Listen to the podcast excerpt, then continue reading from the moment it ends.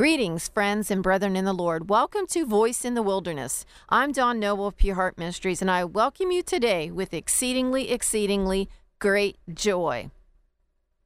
Well, I'm recording here in Wheeling, West Virginia on WWVA 1170 AM, and I am happy to be with you today because today's message is Stand Strong. Father, I thank you for this listening audience. And I ask you, Holy Spirit, to do a mighty work in their heart, to encourage them with great faith to stand strong in these last days, to stand strong as a Christian believer, and to know that they have the victory and that their enemy is defeated. So I bless them and I thank you, Father, for helping me today to share this message in Jesus' name. Okay, stand strong. As Christian believers, most of us know that every day is a battle. And every day we're in a spiritual war with Satan and his cohorts. And this enemy, Satan, is an unrelenting, fierce enemy who is doing all he can to keep us defeated when all along he is the one defeated. The way Satan works is that he works on our thoughts. People often make funny statements about, oh, Satan did this to me and Satan did that to me. The only thing that Satan can truly do is work on your thoughts. And he can put thoughts in your mind by speaking in a voice that sounds like your own. You know, even at times, we can even repeat what he says about us as if it's the truth. It's the craziest thing. it's almost like, it kind of reminds me of like being in the CIA and being an undercover person you know, having a dual identity. This enemy, Satan, is real. We can't see him, but we know that he is real. Peter writes in 1 Peter 5, verses 8 through 9. And if you have your Bibles and you're going to follow with me today, I'm going to take us through several scriptures. I am in the New King James version of the Bible translation. 1 Peter chapter 5 verses 8 and 9. Be sober, be vigilant, because your adversary the devil walks about like a roaring lion, seeking whom he may devour. John 10:10 10, 10, says, The thief does not come except to steal and to kill and to destroy. This enemy of ours, Satan, and all of his cohorts, all of his minions, all of those uh, angels, a third of them that fell out of heaven, they work with him. And this enemy is much more deadly than ISIS, MS 13, the Taliban, you name them. This enemy, Satan, yes, if he can physically take us out, he will. But he works on our thoughts, hoping it will produce an action. So if he can get us to think a certain way, then our actions will follow. Now, what is the sole intent of our enemy, Satan? It's pretty simple it's to draw us from God, to draw us from our faith, and ultimately to forsake our belief in God and literally walk away from God. So, he has an ulterior motive to absolutely break our relationship with God. Now, if ISIS or MS 13 or the Taliban killed us, big deal. We still have eternal life with God. Absent from the body, present with the Lord. Not so with Satan. He wants us to forsake our relationship with God so that we will not have eternal life with Him. Now, I know there are those of you who believe once saved, always saved. I know that's a very strong Baptist belief. But here's my question to you We have a will. We can choose to be saved, and we can choose to not be saved. And the Bible clearly talks about folks who were once saved. They actually labored for the gospel with Paul. See, Paul writes that Demas forsook him, having loved this present world, and has departed for Thessalonica.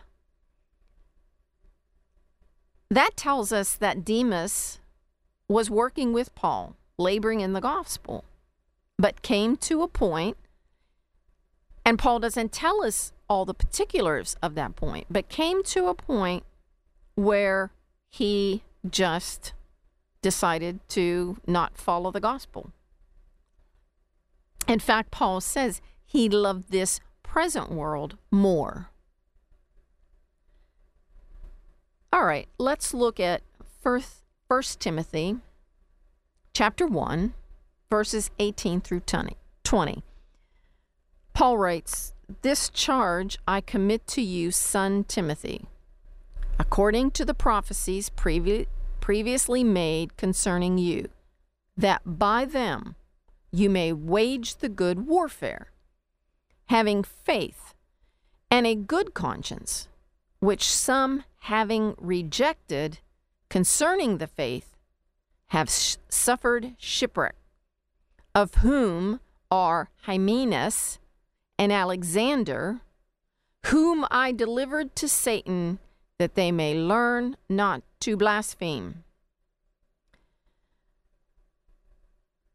We see here Paul is making it very clear that these two men, Hymenaeus and Alexander, they rejected their faith. They had faith, they had a good conscience, but then they rejected the faith that caused them to suffer shipwreck. And so Paul said, I delivered them to Satan. Now, what that actually means is they were excommunicated. They were excommunicated from the fellowship. Now, we don't know exactly if they truly left the faith, except we do have some information about Alexander that Paul talks about in 2 Timothy 4:14. Now we're making the assumption but we're not absolutely sure this is the same Alexander, but Paul says in 2 Timothy Alexander the coppersmith did me much harm. May the Lord repay him for his works. You, he's speaking to Timothy, you must also beware of him, for he has greatly resisted our words. So these two men, they were followers of Paul, they were believers, and something happened. Paul doesn't tell us what happened. He doesn't tell us the circumstances circumstances surrounding this situation, but somehow they suffered shipwreck because they began to reject their faith. And then Paul says that Alexander the coppersmith was greatly resisting their words. So something happened and caused him to flip. Now, we don't have proof from Paul's writings that these men ever came back to the Lord, or if they totally forsook the Lord. But it sounds like they may have. Now, I'm not going to get dogmatic about the once saved, always saved in regard to these particular men. But I personally know of people who accepted Christ and walked away after following him for some time. I know several people. The Bible is clear that those who are weak in the faith, um, Paul tells us to receive one who is weak in the faith, but not to disputes over doubtful things. Paul's saying don't get into silly arguments with them if they have certain ideas about eating or holidays observed. These things are considered morally neutral issues, not to get into a dispute about them. But recognize that I am not talking about people who are weak in the faith. And when Paul refers to people weak in the faith, he's actually saying that they are immature in their faith. They're immature. But I am talking about those who literally walk away from God. Maybe you know them. Maybe they're people in your congregation that you have known for some time. And they served the Lord and then one day turned around and walked away. That's why Peter writes, Be sober that word sober means clear headed, self controlled, sober.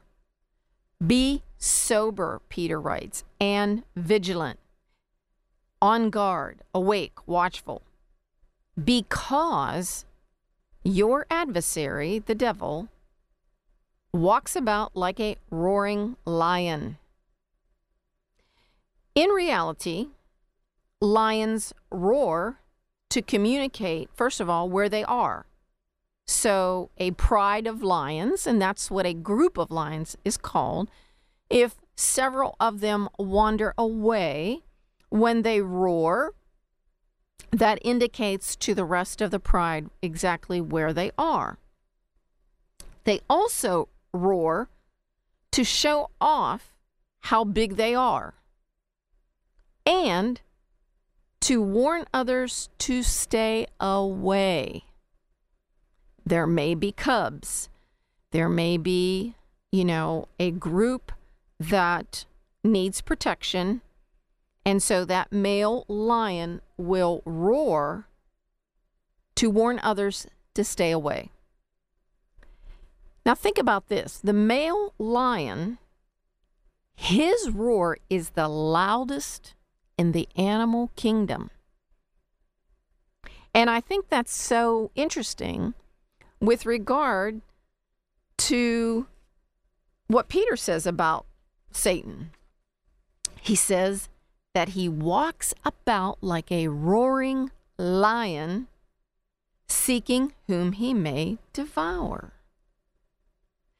So the male lion's roar is the loudest animal in is the loudest voice in the animal kingdom.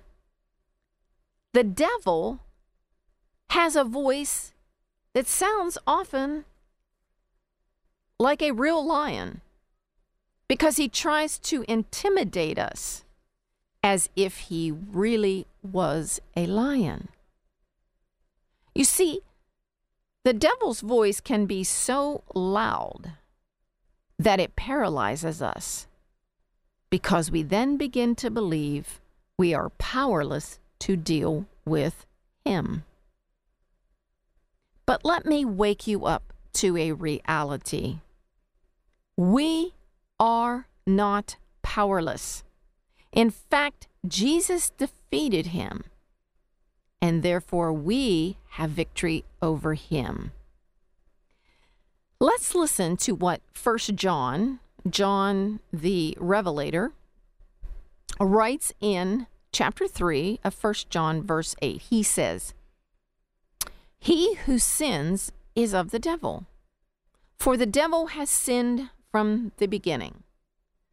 For this purpose, the Son of God was manifested, that he might destroy the works of the devil. Luke writes in chapter 9, verse 1 Then he, Jesus, he's referring to Jesus, then he, Jesus, called his 12 disciples together and gave them power and authority over all demons and to cure diseases. Luke 10, chapter, uh, I'm sorry, Luke chapter 10, verse 19, Jesus says this Behold, I give you the authority to trample on serpents and scorpions and over all the power of the enemy, and nothing shall by any means hurt you. Now, some commentators write that serpents and scorpions are just symbols of spiritual enemies. I don't know about that. Because if that were so, why would Jesus say, and nothing shall by any means hurt you? We're going to talk about that in another session, but this is a scripture that we need to memorize. We need to memorize it because it's so important in standing strong. When Jesus says, Behold, he's saying, Take notice, listen up. Hey, everybody, I have something very important to tell you.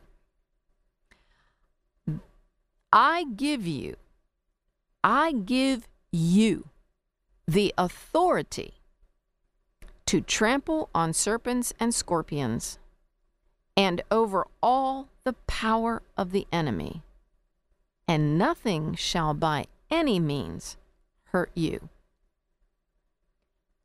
So, our spiritual enemies, these demonic forces, we have power over all of them. How do we combat this enemy of ours who roars like a lion and walks about seeking whom he may devour? Let's look at Ephesians chapter 6. This is a familiar set of scriptures to most of you, but it's worth repeating because this is how we combat our enemy. Paul writes to the church of Ephesus, chapter 6, verse 14 Stand, stand, therefore. Now, it's interesting. Why would Paul write that word stand? Because you see, it's a picture, it's a symbolic picture that when we stand, see, we we haven't fallen over. We ha- we're not down. We're not down on the ground. We haven't be- been beaten over. We're standing. Stand therefore, having girded your waist with truth, having put on the breastplate of righteousness, having shod your feet with the preparation of the gospel of peace, and above all, taking the shield of faith with which you will be able to quench all the fiery darts of the wicked one. And take the helmet of salvation and the sword of the Spirit, which is the Word of God, praying always with all prayer and supplication in the Spirit, being watchful to this end with all perseverance and supplication for the saints. We often don't even talk about much about that. But let's just go back to 14. And this message today isn't really about, you know, I'm not really getting into the thick of, of all of this. I'm just saying that we gird our waist with the truth of the gospel. In other words, we put on that belt of truth. The truth is God's word. We already have righteousness. And it's like a breastplate. It's our armor. This is our armor. This is our protection. We shod our feet, you know, just like you would shod a horse and put, um, you know, horseshoes on a horse. We shod our feet. In other words, it's like we're, um, we're, we're putting a specific device on our feet called the gospel of peace. The preparation of the gospel of peace. We put these specific shoes on.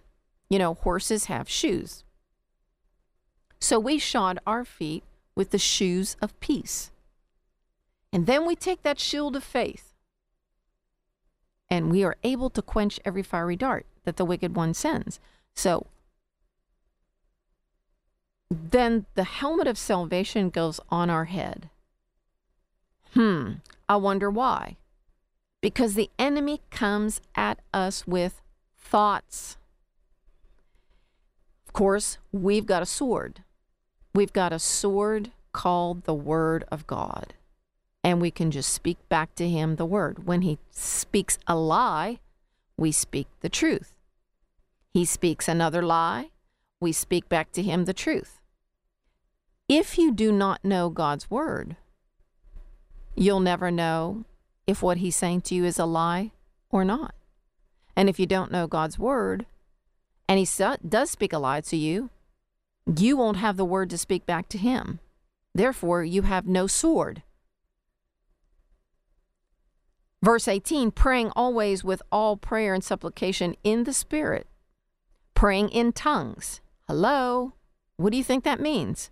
Praying always with all prayer and supplication in, in the Spirit. When you pray in tongues, He has no clue what you're saying because your spirit is praying to God who is a spirit. Being watchful to this end with all perseverance and supplication for the saints so there's this incredible perseverance to stand strong, to be absolutely protected because we have that helmet of salvation on, we have peace on our feet, we have the belt of truth around our waist, we have the breastplate of righteousness on us. Um, we've got that shield that will quench every dart that comes at us. And then we can wield the sword of the Spirit, which is the Word of God. So we want to stand. And that is an important picture to get in your mind. Going to stand strong. Let's look at Ephesians 6, starting with verse 10 and 13. Paul writes, Finally, my brethren, be strong in the Lord. Our strength obviously does not come from our own self. We don't have the power to do it in ourselves, but we're strong in the Lord and in the power of his might, not our might. Finally, brethren, be strong in the Lord and in the power of his might. Put on the whole armor of God that you may be able to stand against the wiles, the trickeries, the deceitfulness of the devil. Verse 12 For we do not wrestle against flesh and blood, but against principalities, against powers, against the rulers of darkness of this age, against spiritual hosts of wickedness in heavenly places. Therefore, take up the whole armor of God, that you may be able to withstand in the evil day, and having done all to stand. Obviously, Paul is saying, again, it's a vertical position, stand. We're going to stand. We're not going to sit. We're not going to lie down. We're going to stand. Having done all to stand. So we must stand strong. You see, the devil isn't just roaring. These days, he is raging. So much So much so that we must stand strong. Obviously, we must first surrender to the Holy Spirit. Then we put on our armor and we arm ourselves with God's word and we walk in righteousness. One of the greatest weapons, I have said this many times, righteousness is one of the many weapons, and it's one of the greatest weapons against our enemy. So I want you to stand strong. I want you to hold your position because God actually sees us at the end of the fight. He sees us standing. I want you to say this with me. Say this I will stand and conquer all my enemies. My foot is on the enemy. It's important to voice, to have a voice and to voice these things. Because when you say them over and over, they kind of get in you and you start to really believe that you have power and authority over all the works of the enemy. So when you say, I will stand and conquer all my enemies. My foot is on the enemy. Next week, we're going to conclude this standing strong, and I'm going to share some stories, but I'm going to continue to share scripture. Because, you know, scripture is power, and that's where our power lies in God's scripture. So think about this this week, think about standing strong against this enemy who roars like a lion and walks about seeking whom he may devour. Don't let him devour you this week. You stand strong. You stand. Therefore, gird your waist with truth, put on your breastplate of righteousness, shod your feet with peace, take your shield of faith, faith, quench every fiery dart that he sends your way making sure that you have that helmet of salvation on and that you've got that sword of the Spirit, God's word, and wielding it and praying always in the Spirit, in tongues, being watchful to the end with perseverance. Perseverance. See, he's un- I told you in the beginning he was an unrelenting enemy. Well, we have to be unrelenting in our stand, and we shall be victorious. Amen. Well, this is Dawn Noble. Uh, you can go to www.pureheart.today and you can listen to this podcast again. Uh, and I look forward to being with you next week. I really do. And I want you to stand strong this week, okay? So, shalom, shalom. Peace be unto you.